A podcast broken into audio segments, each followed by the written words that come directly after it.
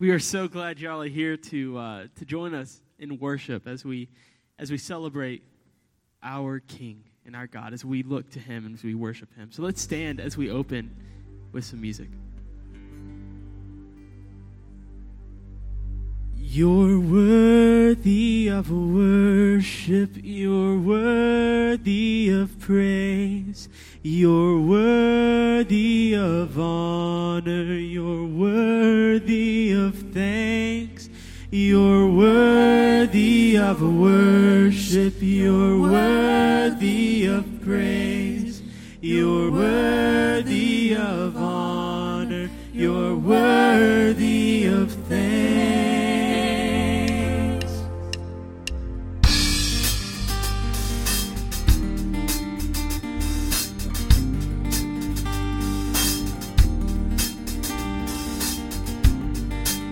Jesus Christ, crucified, bled and died to save our lives.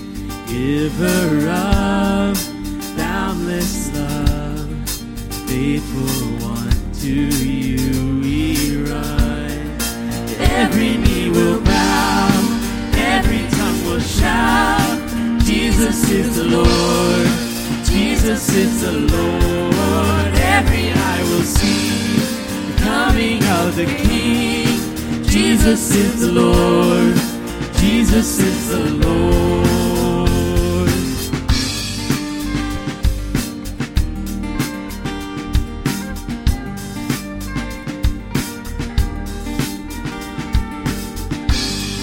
Son of man, great I am.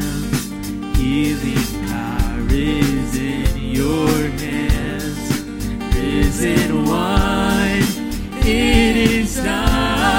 Sin and death are overcome. Every knee will bow, every tongue will shout, Jesus is the Lord, Jesus is the Lord. Every eye will see, coming of the King, Jesus is the Lord. Jesus is the Lord. You're worthy of worship, you're worthy of praise, you're worthy of honor, you're worthy of thanks, you're worthy of worship, you're worthy of praise, you're worthy of honor, you're worthy of thanks, you're worthy of worship, you're worthy of praise, you're worthy of honor, you're worthy of thanks, you're worthy of worship, you're worthy of praise, you're worthy of honor, you're worthy of thanks. Every knee will bow, every tongue will shout, Jesus is the Lord, Jesus is the Lord. Every eye will see the coming of the King. Jesus is the Lord, Jesus is the Lord. Every knee will bow, every tongue will shout, Jesus is the Lord, Jesus is the Lord. Every eye will see the coming of the King. Jesus is the Lord, Jesus is the Lord. Amen. You may be seated.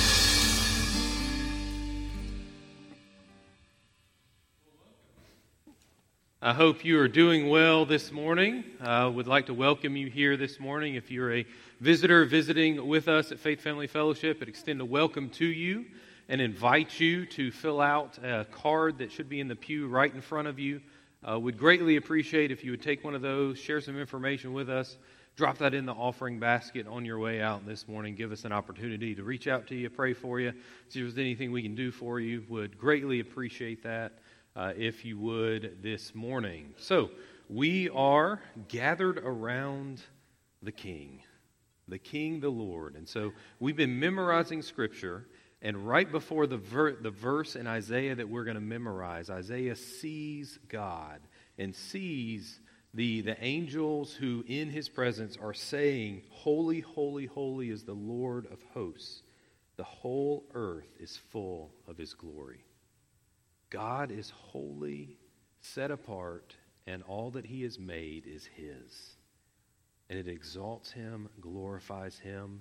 So it is my prayer this morning that as we gather around what he has inspired and written and hear from him, that you would see his glory.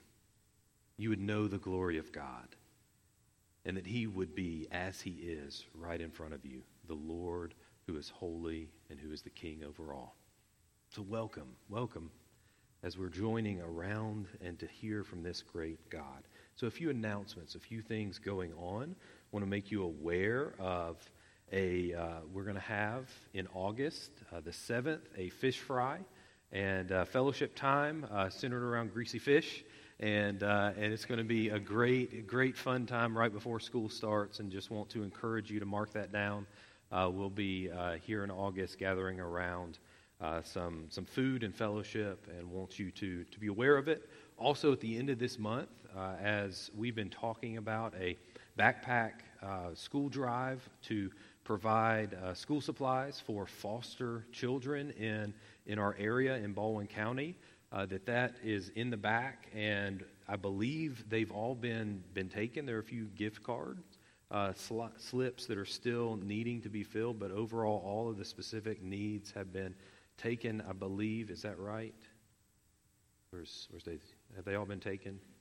They've all been taken. Okay, so awesome job, by the way, uh, in in one Sunday, uh, taking those and covering those, and just want to encourage you to continue to pray for those. And if you have one, the twenty-fourth is the Sunday to bring those uh, those gifts back, and uh, then the following Saturday, the thirtieth.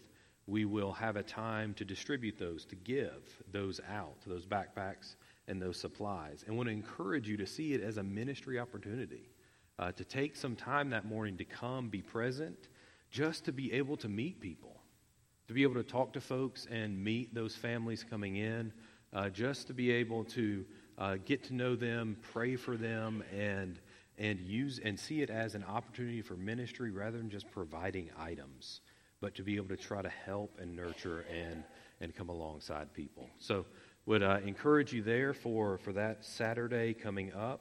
Also, um, well, that's it. We'll we'll leave it at those two things. And so we've been, as I mentioned, we've been memorizing Scripture. We're in Isaiah six, verse five. And so let's uh, let's recite it. Let's read it uh, real quick. Let's do it once out loud. So if you would follow with me, and let's let's read this Scripture. And I said, woe is me, for I am lost, for I am a man of unclean lips, and I dwell in the midst of a people of unclean lips. For my eyes have seen the King, the Lord of hosts. Isaiah six, five. So he sees God, and he is brought, he is brought to his knees before the holy God of the universe, and who he is and who he is with. This is an almost, this is a universal response to God. The glory and the greatness of God brings us to a place of humility, a place of recognition that we are mere creations, and we are creations that have sinned, and that stand before God in that, and that the, the end of after this verse, God cleanses Isaiah. God cleanses with a coal from the altar. The altar that the blood of the Lamb, that Christ came and was laid upon in payment of sin. Christ purifies his people by his sacrifice in the place of his people, that we can be forgiven. Even though we are people of unclean lips, we stand before God unclean. He, by his grace, cleanses in Christ. Let's pray. Father God, I thank you. I thank you for Christ. I thank you that, Lord, I deserve nothing. I deserve nothing good but the judgment due my sin, and yet you have pardoned in Christ. You have taken my guilt upon yourself, laid it upon the innocence of Christ, and that his reward has become mine because of your grace, because of your love, because of your goodness. And Father, I thank you. I thank you that in Christ we can be forgiven, healed, restored, and that by, by your grace have promised, Lord, that we have an inheritance in heaven, that we have become incorporated, become part of your family as we are in Christ. And so, Father, I ask that, Lord, this morning that you, Lord, would draw us before you. We would see you glorious and lifted up, and that you would be the praise on our lips. You, Lord, would be, Lord, the, the focus of our gaze, that, Lord, you would be glorified and exalted, because you are worthy and you are the Lord. We thank you and ask these things. In the name of your Son, Jesus. Amen. Amen. Let's stand as we continue to worship.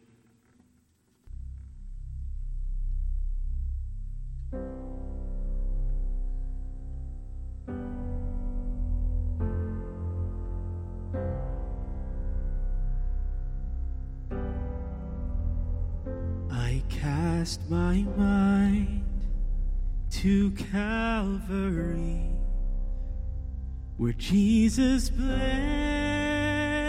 and died for me.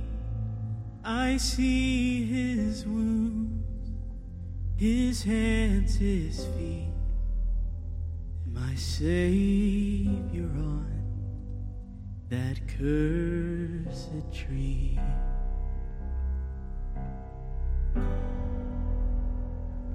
His body bound and drenched in tears, they laid him down in Joseph's tomb, the entrance sealed by heavy stone, Messiah still and all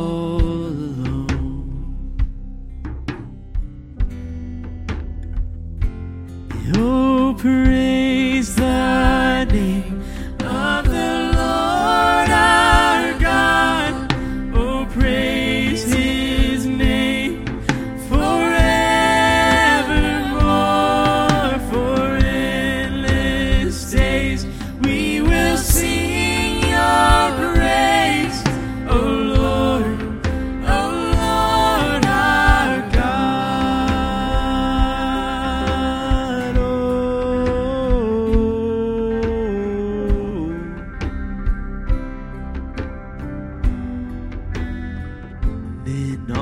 the third, at break of dawn, the Son of Heaven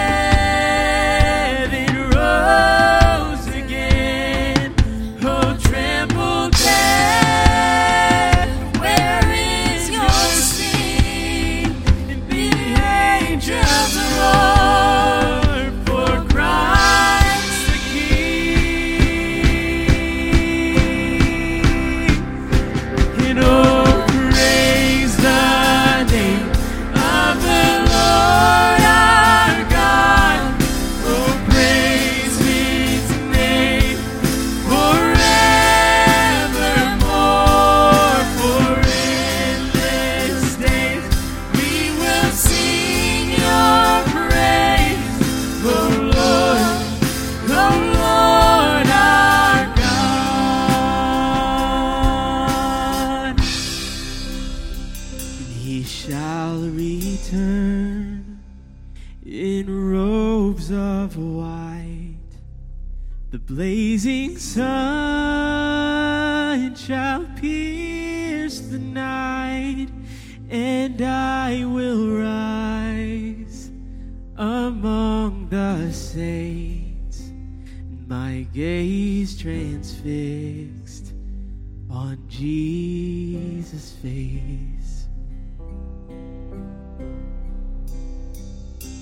And oh, praise the name of the Lord our God. Oh, praise his name forevermore. For endless days we will sing your praise. O Lord, O Lord our God.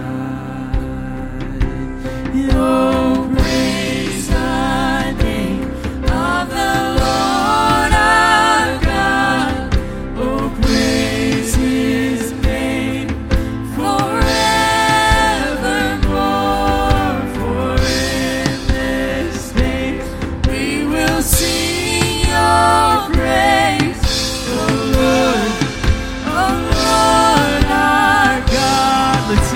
in church.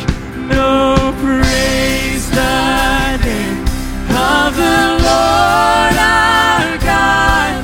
Oh, praise His name forevermore. For in its days we will sing Your praise.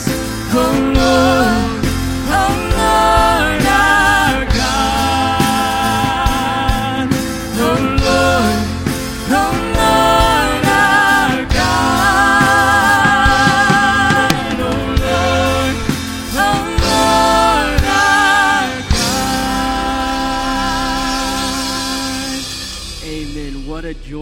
That we can praise His name because He is alive. We can say that it is well with our souls, whatever circumstance we're in, whatever we're going through, whatever our lot, we can say it is well.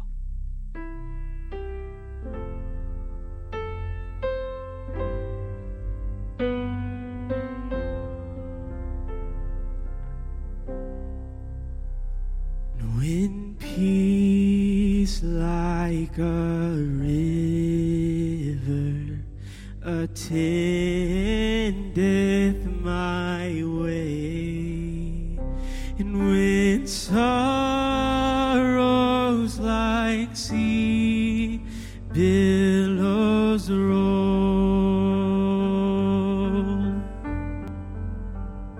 and whatever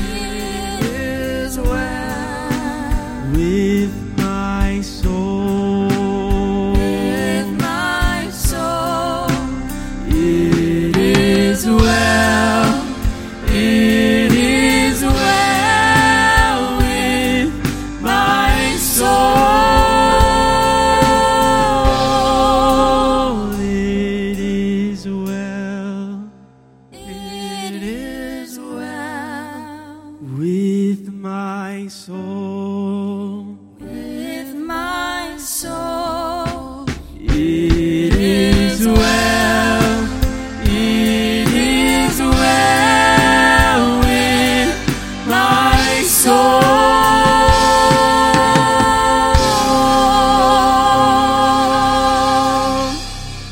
It is well with my soul.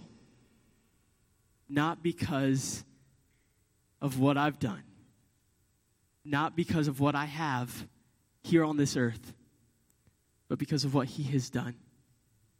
As it said in that second verse, my sin is nailed to the cross, not part of it, but all of it, and I bear it no more. So whatever trial we're going through, whatever struggle we're facing here on earth, we can sing it as well with our soul, because we know that we have a Father who loves us, who sent his Son to die with us. And one day we'll be with him in eternity. So let's just sing that chorus together, just the verses, just the voices. And it is well, it is well with my soul, with my soul. It is well, it is well with my soul.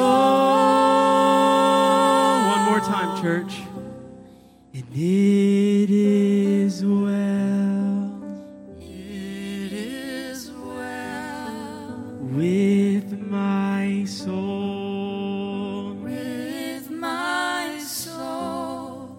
It is well, it is well with my soul.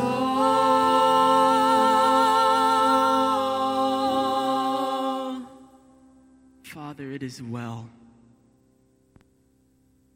God, thank you. Thank you that you sent your Son to die for our sins. Lord, that we might be called children. God, that you adopt us into your family when we are so undeserving, when we have nothing to bring to the table. God, you choose us anyway. So, Father, thank you. Lord, help us to look to you in every circumstance. In times of prosperity, and God, in times of difficulty, that we can give glory to you, that we can thank you for what we have. God, knowing that we have forgiveness of sins, and that's all that we need. We have you, and that is all that we need. You are the bread of life. You are the living water. So, Lord, thank you. God, help us today to glorify you, God, to look to you, to learn and to grow in our knowledge, but more importantly, to grow in our love for you, that we can leave this building and we can show your love to those around us better, that we can be your church. Father, we love you and we praise you. It's in your name we pray. Amen. You may be seated.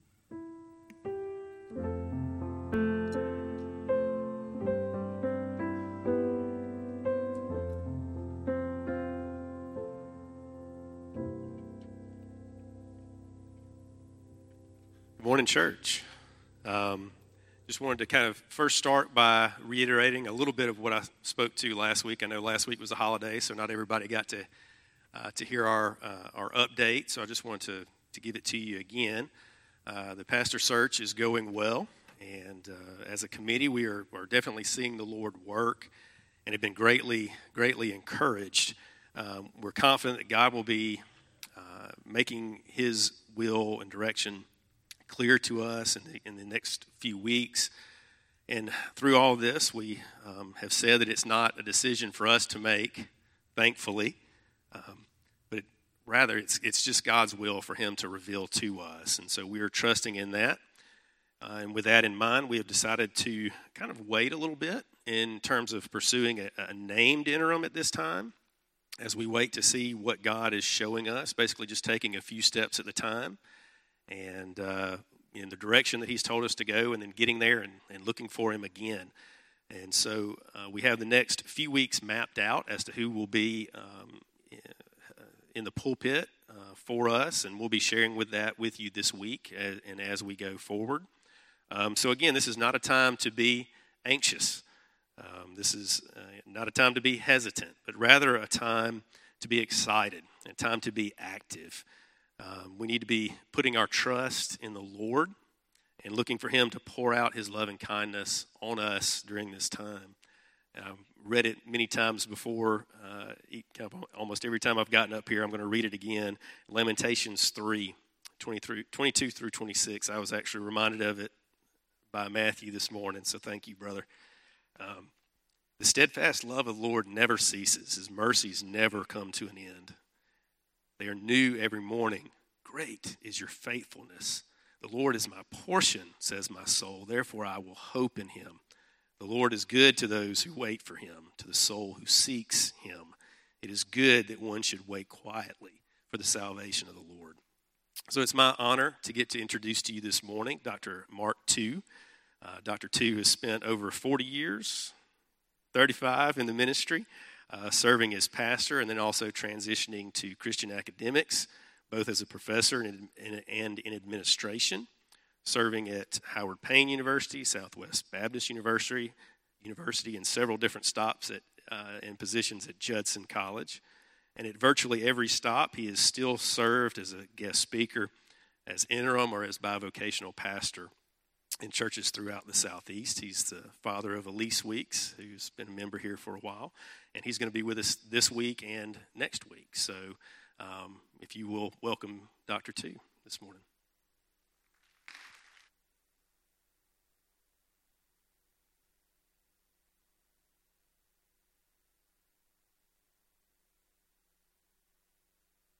Faith Family Fellowship, it is good to be with you today.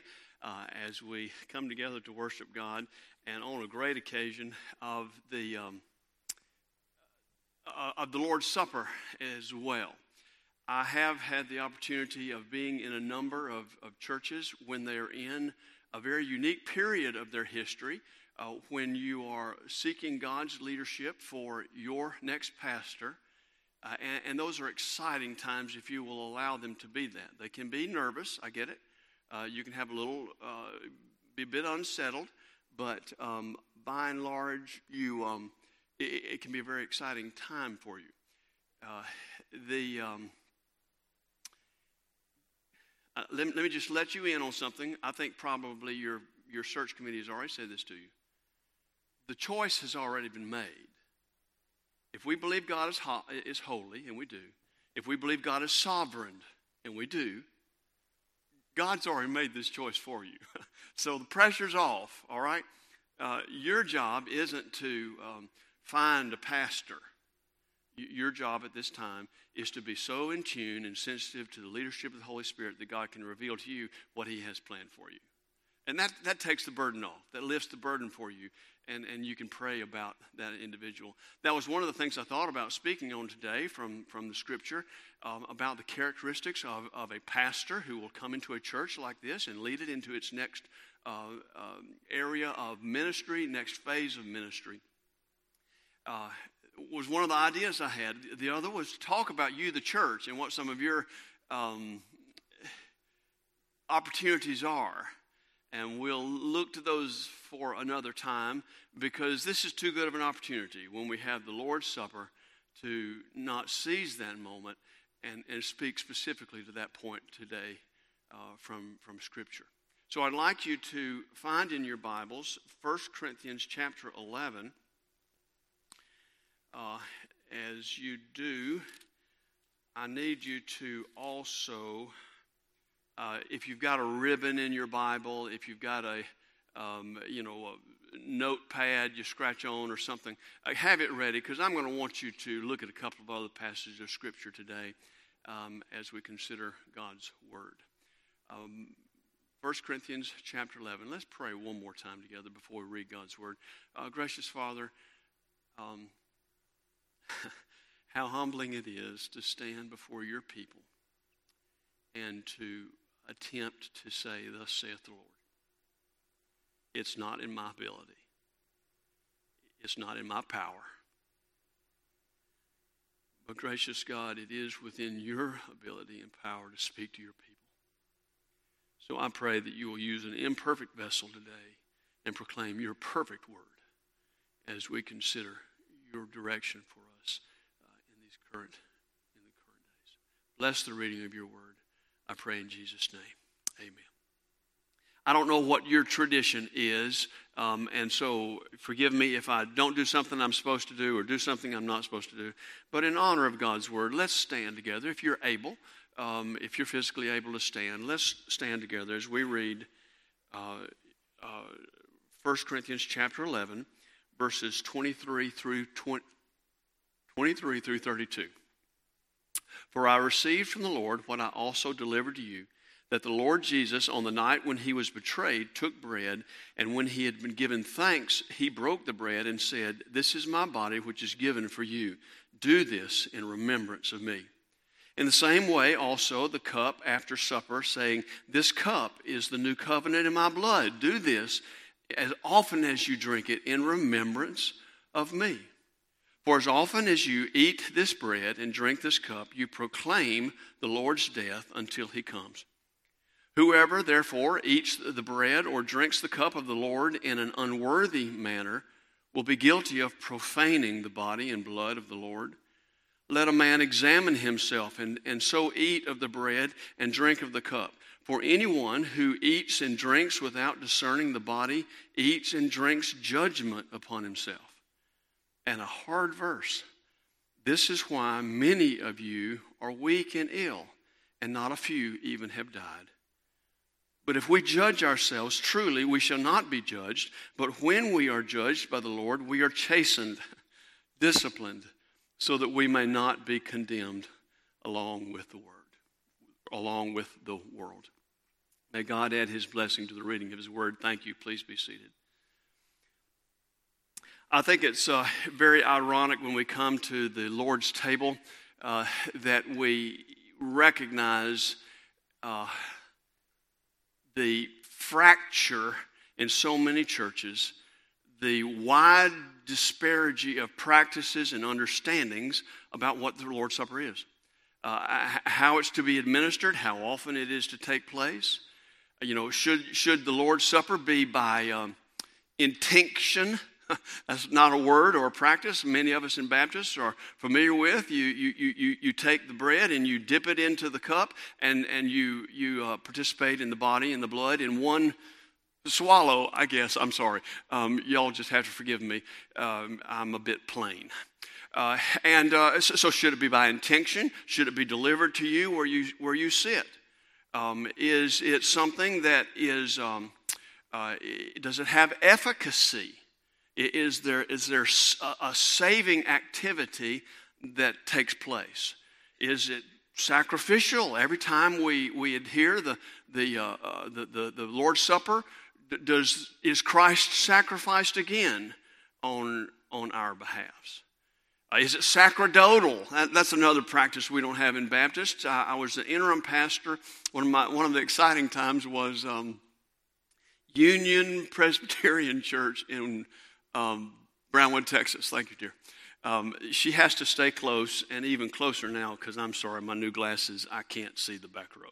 I, we've got to start over on them. Uh, yeah, these are the new ones. I'm sorry. I'll need them in a minute to read. Uh, the um, uh, Brownwood, Texas. Uh, the Union Presbyterian Church in in, uh, in Brownwood, Texas. There was a A P C U S A church uh, that uh, its building burned. They had a pastor and no building. The P C A church had a building and no pastor.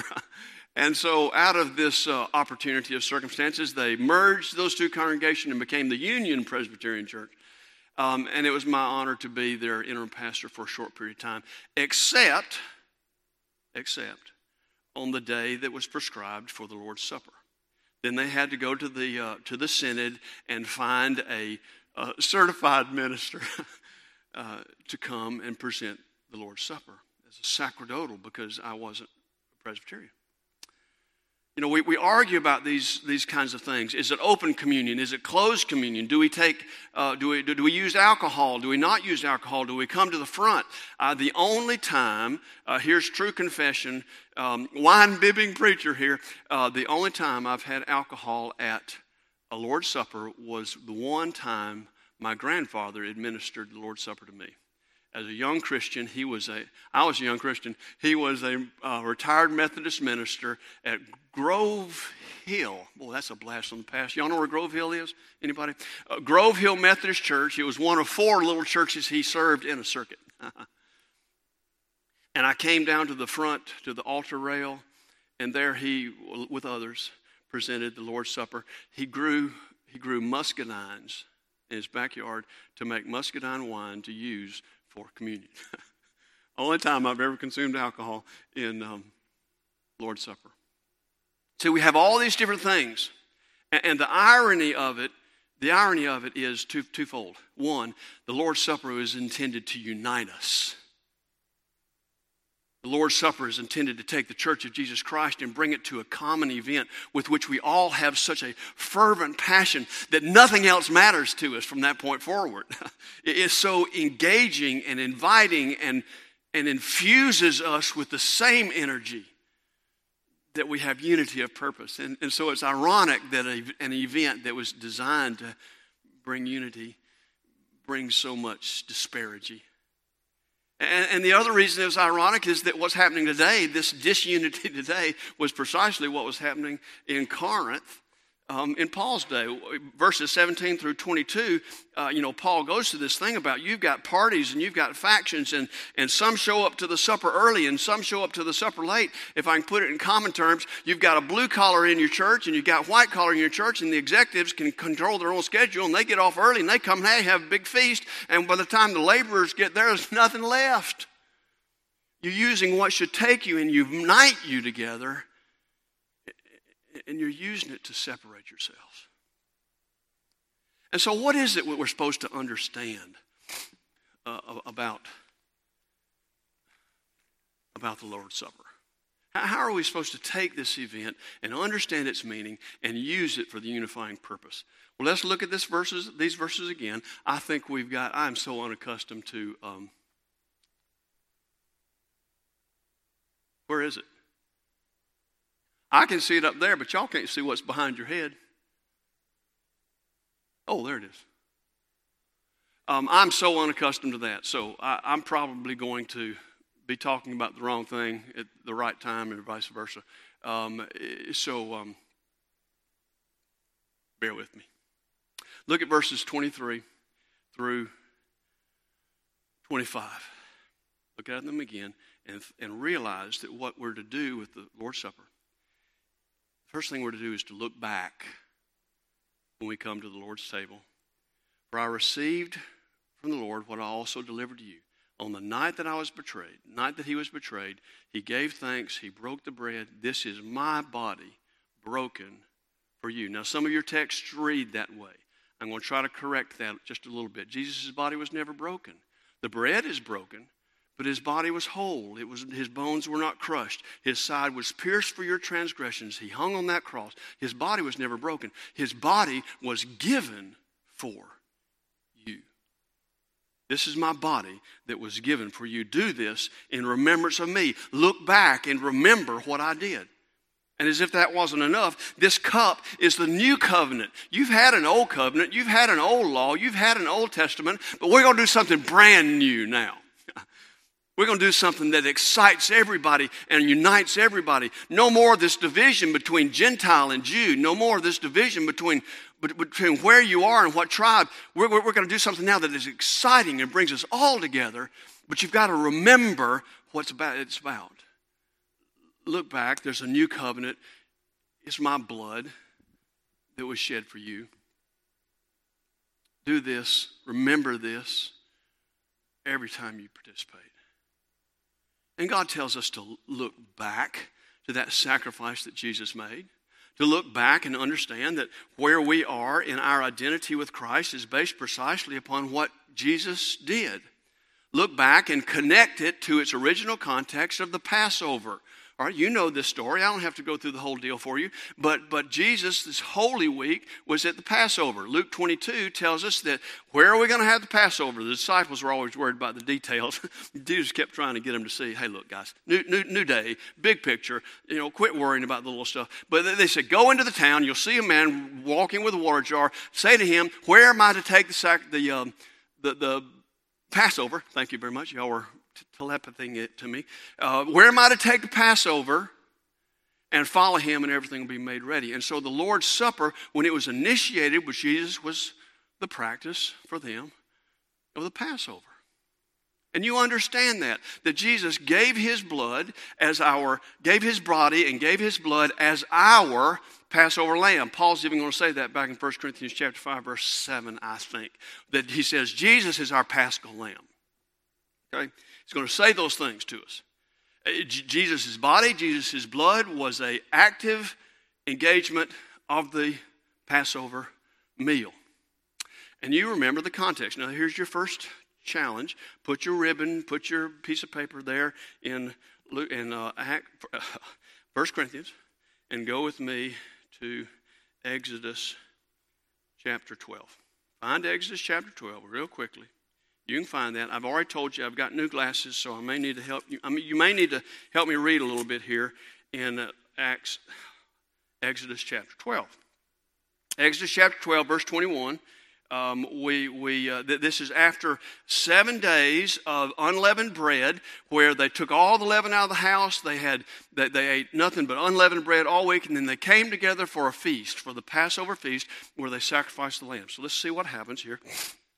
And Moses said, Moses called the elders of Israel and said to them, select lambs for yourself according to your families and kill the Passover lamb.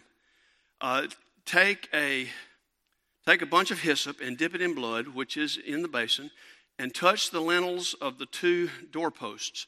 Now, now you remember where, where this is going. This is the tenth of the plagues that God brought upon Egypt. There were the frogs, and there were the gnats, and there were the flies, and there were the locusts, and there, you know, all that. And this is the last one. This is the death angel. Take a bunch of hyssop and dip it in the blood, which is in the basin, and touch the lintel and the doorposts with the blood, which is in the basin. And none of you shall go out of the door of the house until the morning. For when the Lord will pass through to slay the Egyptians, and he sees your great church attendance, he will pass over the door. My glass is bad. Y'all are snickering. Did I do something wrong? Oh, I see it. I see it. For the Lord will pass through to slay the Egyptians, and when he sees the blood on the, the when he sees the uh, good intentions of your hearts. Is that it? The Lord will pass through to slay the Egyptians, and when he sees how much money you gave in the plate, y'all knew I had to get there. What's wrong with this? When the Lord passes over and sees what? The blood. When he sees the blood, he'll pass over. When he sees the blood, he'll pass over. And we've got to look back to understand exactly what Jesus did. I want to give you a little test. Uh, I, in education a long time, and I always learned you stop and you reiterate and you test people. Um, it, it's funny. Um, every time I gave a test that was supposed to separate the men from the boy, the the the, uh, the men from the boys. You've heard that expression, separate the men from the boys. Every time I've given a test to separate the men from the boys, uh, the women turned out to be the men. Okay, so so guys, you, you know, step up. It's your time, all right? I'm going to give you a question. This is an old revivalism kind of test. Uh, most of our Baptist churches have great heritage and roots in the uh, religion on the frontier and the brush arbor revivals, and those are that's kind of in our D N A. So I'm going to prove that point today. I'm going to say a phrase, and you're going to respond. Okay, actually respond, yes, I want you to say something in church, okay? Uh, so you've got to respond with the right words in like manner. You ready? Everybody ready? What can wash away my sin?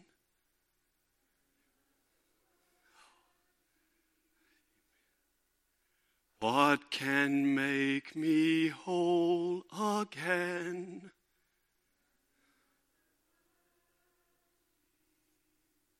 You know it. Let's all sing it together. Oh, precious is that flow that makes me white as snow. No other fount I know, nothing but the blood of Jesus. Oh, that's amazing. Somebody needs to be saying hallelujah right now. If you if you think that sounded good, if you think y'all did a good job with that, and you did, you did a great job with that. Uh, I want everybody to raise their hands who thinks they did a great job. Raise your hands if you think you did a. Raise your hands if you think you did a great job with that. And all need to be in the choir next week. Oh, okay, so everybody, we're going to show up here in the choir next Sunday morning, which means you've got to recruit two people for every one of you to be out here. Okay. All right, you invite everybody else. You, each one of you, bring two people to sit out here, and y'all can sit up here. Okay. Oh, precious is the flow that makes me white as snow. Nothing, nothing else. Your good works, your good intentions, your aspirations, what you know, none of it matters without the shed blood of Jesus Christ.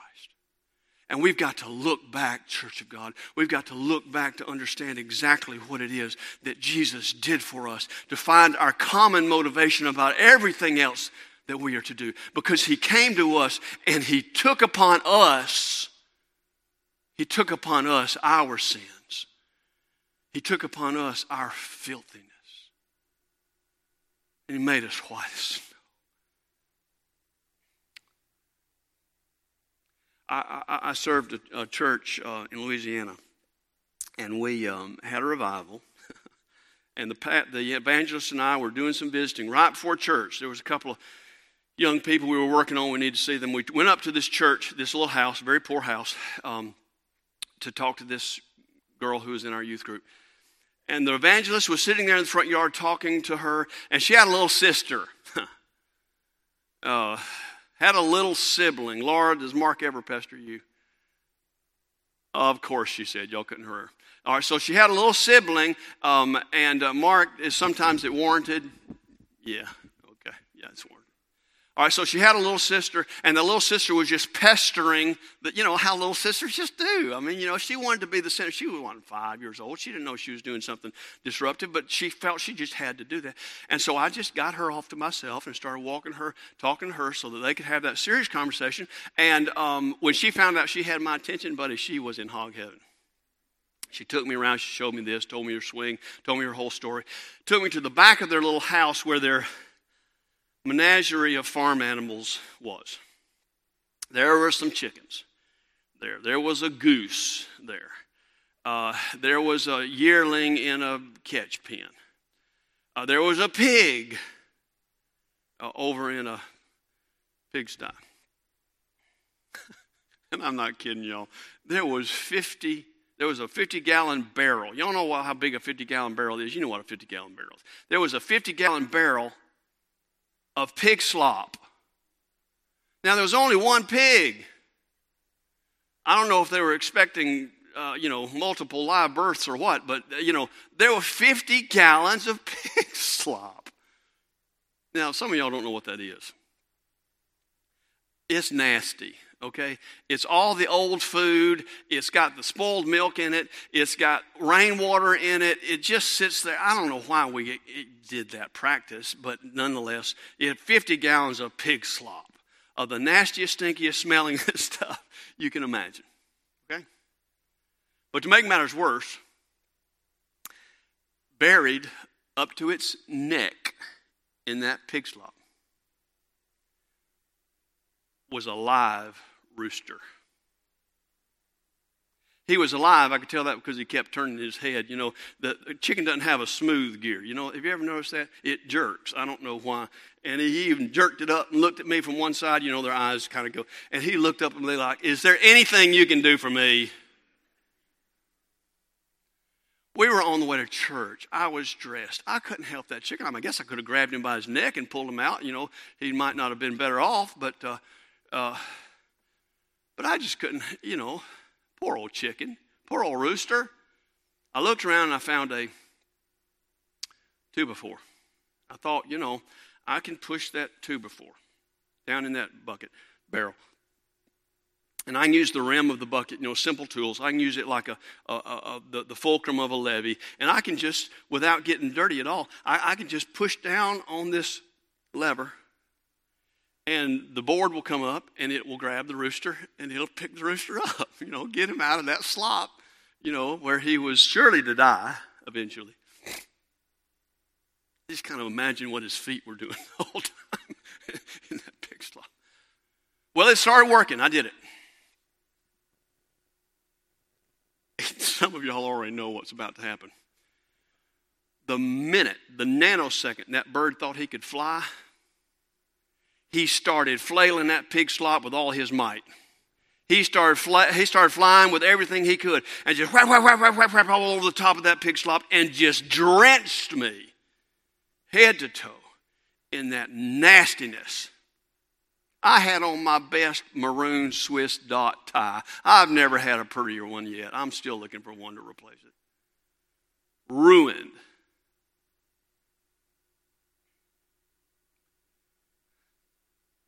When we come to the Lord's table, we've got to look back and realize that's exactly what Jesus Christ did for us. He didn't come to the top of Mount Everest and said, if you can get up here, I'll bless you. He didn't come down to earth and said, now, if you can clean yourself up a little bit, I'll bless you. He didn't say, if you can get good enough for me. Jesus Christ reached down into the slop of my life and picked me up with all of my nastiness, and it got all over him. And he said, I'll gladly bear your sins and your sorrows. I'll take them to the cross. If you were the only one, Mark, if you were the only one here that left, that needed my salvation, I would die for you. And I took on myself, all of your wickedness, all of your sin, all of your depravity, all, all of the things that make you unworthy to be with me. I'll take them on myself. Oh, Church of Jesus Christ, we've got to look back and see what God did, see what Jesus did. We've got to look inward. And I got to tell you, this is a tough part of this text. You just have to preach the text, okay? In for penny, in for pound. And, and I'll admit to you, I'll admit to you something. Here's confessional preaching. Today is the first time I've preached eleven thirty. I've always ignored it. Being, I'm being honest with you. Whoever eats this bread and drinks this cup, we've got to look within, verse twenty-seven through thirty-two. Whoever eats this bread or drinks this cup of the Lord in an unworthy manner will be guilty of profaning the Lord's body. Let a man examine himself, and so eat of the bread and drink of the cup. For anyone who eats and drinks without discernment, discerning the body, eats and drinks judgment upon himself. That is why. That is why many of you are weak and ill, and some have even died. Now, the grammar doesn't help us out a lot with that verse. This this this little phrase that says, um, "Why why many of you?" It means not a few of you. It, it really means a sufficient number. How many would it have to take to prove this point? It could have been one person, I don't know. But Paul knew of a specific situation where a Christian in the church of Corinth was defiling the body of Christ by the way he or she was living their lives and professing to be a child of God. And God took them off this planet.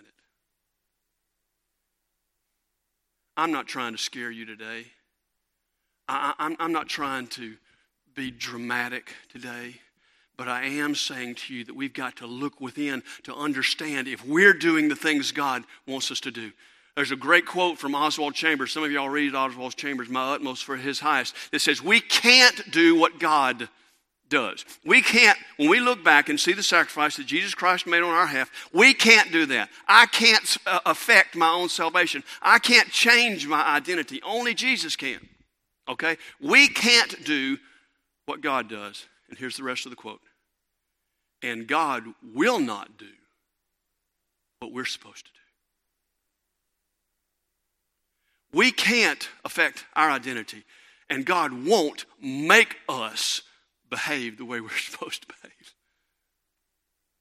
But Paul says we've got to look within and understand if there's anything in our lives that makes us impure. He says if we if we take of the Lord's Supper unworthily. Now, now be careful here. It doesn't say if you are unworthy. Okay? The text doesn't say if you are unworthy, because who which one of us would be taking the Lord's Supper today? Not nobody. Okay, I'm I'm Adam's son. I have an old nature in me that, that if I don't live constantly under the leadership of the Holy Spirit, will, not may, will rear its ugly head. Okay?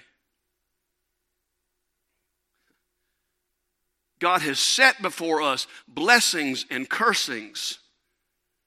We're told in, in the book of Deuteronomy. All right, you've got your ribbon there. Let's go to Deuteronomy for just a second. This won't take but a moment. You need to see this. Deuteronomy, Deuteronomy, Deuteronomy. Look at Deuteronomy twenty-nine. Deuteronomy twenty-nine. Let's make it Deuteronomy thirty. Deuteronomy thirty, uh, verses fifteen through twenty, real quickly. Um, See, I have set before you this day life uh, life and good, death and evil. He's giving them a choice. You ever make a choice? How many choices a day do you make? I, I'm, I'm giving you the choice. If you obey the commandments of the Lord your God with the commandment Um, which I command you this day, uh, by loving the Lord your God, by walking in his ways, by keeping his commandments and his statutes and his ordinances, then you shall live and multiply, and the Lord shall be a blessing. You shall be, and the, and the God will bless you in the land which you are entering to possess it. Okay? Sounds pretty good. Now, I don't want to go all the way to name it and claim it. There's too many problems with that kind of theology, and that's for another day's conversation, um, but let's just keep reading. But, verse seventeen. But if your heart turns away and you do not hear, but are drawn away to worship other gods and serve them. And what gods do you and I worship today? Little wooden ones that we hang on the dash? No, not at all. We worship materialism. We worship fame. We worship power. We worship uh, anything that's pleasurable and desirable that we decide we want becomes our God. Uh, I declare to you this day, verse eighteen, that you shall, you shall perish. You shall not live long in the land which you are going over the Jordan to possess. I call on heaven and earth to, to witness against you this day that I have set before you life and death and blessings and cursings. Therefore, choose life. I mean, the Holy Scripture's begging us. Choose life. When you say that's a little, that's a little harsh, you know. You know, are, are you are you you really want to say that? Uh, that all these bad things are going to happen to me if I'm not careful with my thoughts, or if I engage in activity that's inappropriate, or if I, you know, just fill in the blank. You know precisely what's wrong with you. I don't. I know what's wrong with me, and you don't. You, you can go, oh, man, there's just so many good things happening today. That passage you read in Isaiah this morning, uh, uh, uh, six, five, six, five, six, five. Five, six? Five, six, thank you. I am a man of unclean lips. I live in a people of unclean lips. Woe is me, for I am undone. He knew what? He knew precisely what his problem was. He didn't say, woe is me, I'm, I'm just a foul person all around. Oh, woe is me, um, I am uh, I'm generally an unacceptable person. Woe is me, I haven't woken up and lived. No, what did he say? I have unclean lips, he said. He knew exactly what was wrong with him. And, and please hear me with this statement with all love. So do you. you know exactly what's keeping you from the full and meaningful life with Jesus Christ. You know exactly what the fear is. You know exactly what the activity is. You know exactly what the thought is. It's not my job to tell you. That's the Holy Spirit's job. And I pray to Jesus right now that that's exactly what's happening. Because the Scripture says we've got to look within. Look within. And by about right about now, you're saying, well, give us some grace, please. Give us some grace. Give us some hope. You want grace? I got a great grace passage for you. It's right here in Deuteronomy. Look back in twenty-nine. Look back in verse twenty-nine, chapter twenty-nine. You're already there. Uh, chapter twenty-nine, verse beginning in verse eighteen and nineteen. We'll just look at two verses real quickly. Uh, where's eighteen start? Beware. You see, you see twenty-nine, eighteen? Beware lest there be among you a man or woman or family or tribe whose heart turns away from the Lord this day, uh, our God, to go and serve gods uh, of the nations. Let there let there be among you, let there not be among you a root of a root bearing poison or bitterness. Look at nineteen, because it it describes this person with this bitter, poisonous root. It says, one who, when he hears the words of this sworn covenant, blesses himself, saying, I shall be safe, though I walk in the stubbornness of my heart. This would lead to the sweeping away of both moist and dry. The little Hebrew phrase that says everything is going to be wiped out. For the person that hears God's word, knows what God's word, and says, I think I'm just going to do something different anyway.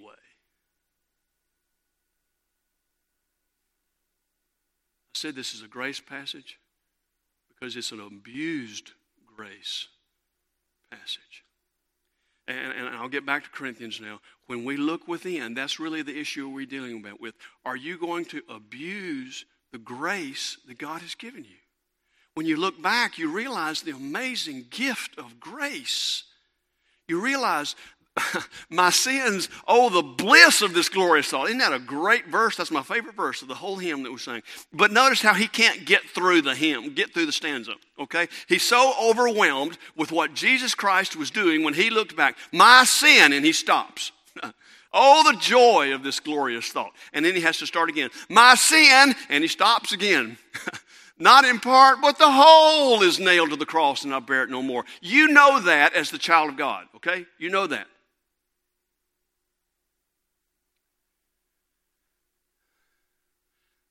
That's what makes abusing grace so easy to do. You know your identity is fixed in Jesus Christ. And so you can say, I, I can do that. I won't stay there long. I'll just, just for a minute. I can think that thought. I'll, I'll come back. God's not going to hold that against me. Listen to me. I want to say something. You can pick your sins. We all do. You can pick your sins, but you can't pick your consequences. And every sin will be found out. Proverbs twenty-nine, one is one of those haunting verses to me.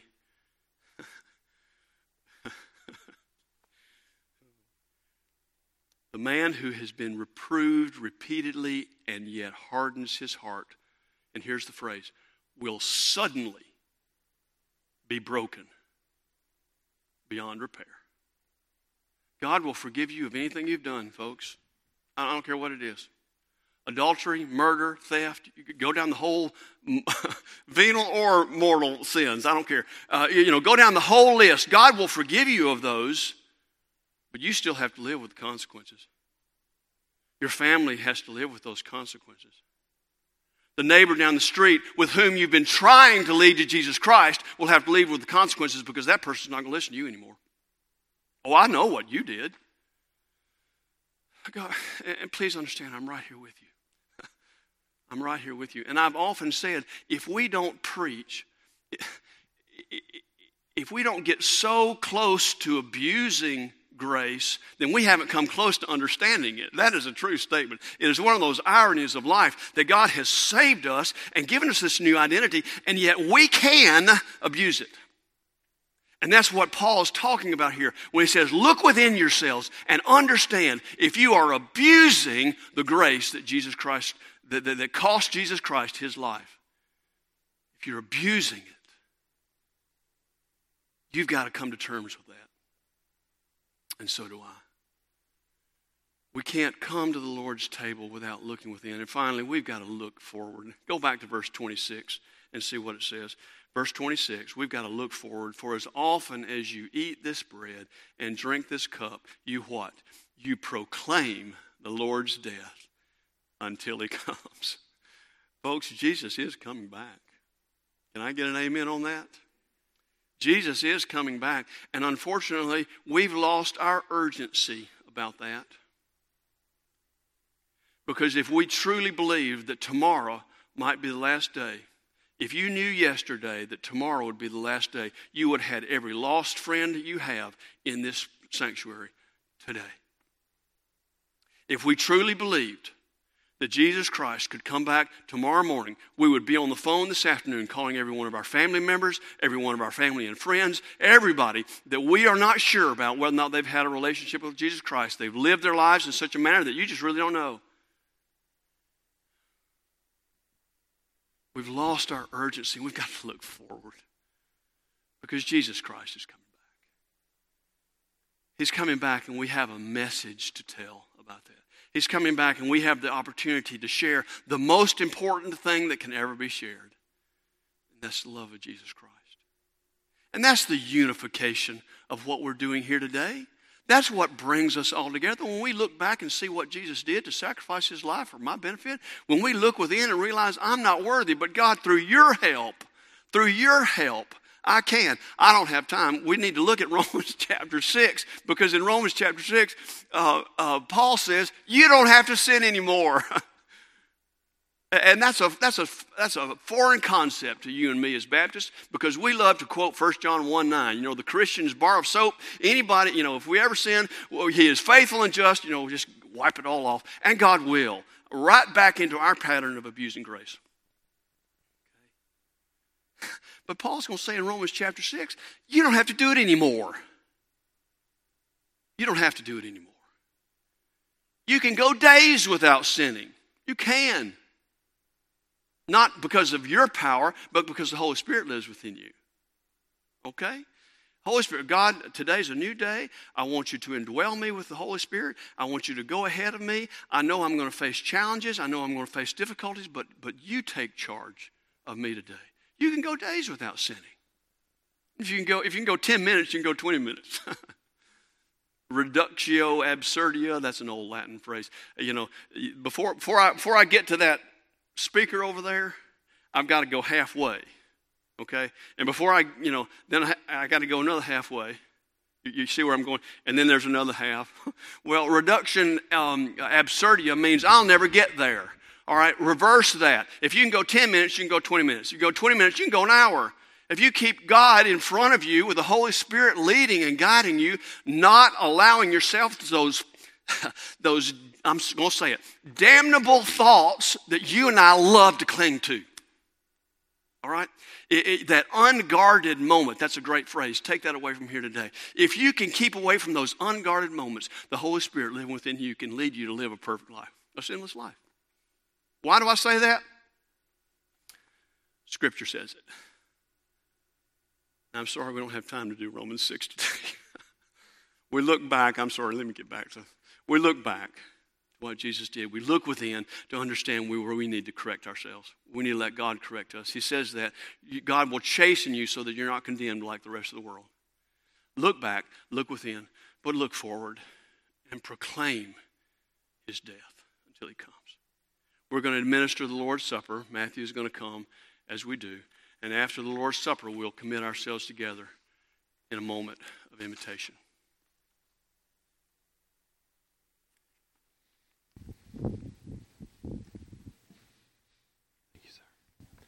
So at this time, as we move into this act of worship of taking the Lord's Supper, I want to invite uh, when our men get ready, invite y'all to uh, come, go ahead and come down. So as the Lord gathered his disciples together uh, around the table at Passover, the week of uh, his, looking forward to his crucifixion, he gathers uh, these disciples and he partakes of these two pieces, uh, this blood, uh, this juice that symbolizes and pictures his blood, and then the bread, the cracker uh, that you'll receive here in just a moment, that pictures and uh, symbolizes and is a memorial of his body that was given and sacrificed and laid down in the place of you and me. If we are in Christ, if we are new creation, the old has gone away and the new has come, he has stood in your place. He took what you deserve, and he destroyed it. He took the punishment and the sin that we have merited and paid our debt. And so we have this brilliant privilege not to participate in salvation. We don't, we don't, we are not uh, part of it, but we receive it. We come to what he has done, and we receive his completed work. And so this is one, as Doctor Tew has instructed and directed us to, this is a moment of sorrow, a moment of repentance, a moment of this is what it cost for my sin to be paid for. But it's also a moment of rejoicing because it's done. There is not a return to the cross. There is not another sacrifice.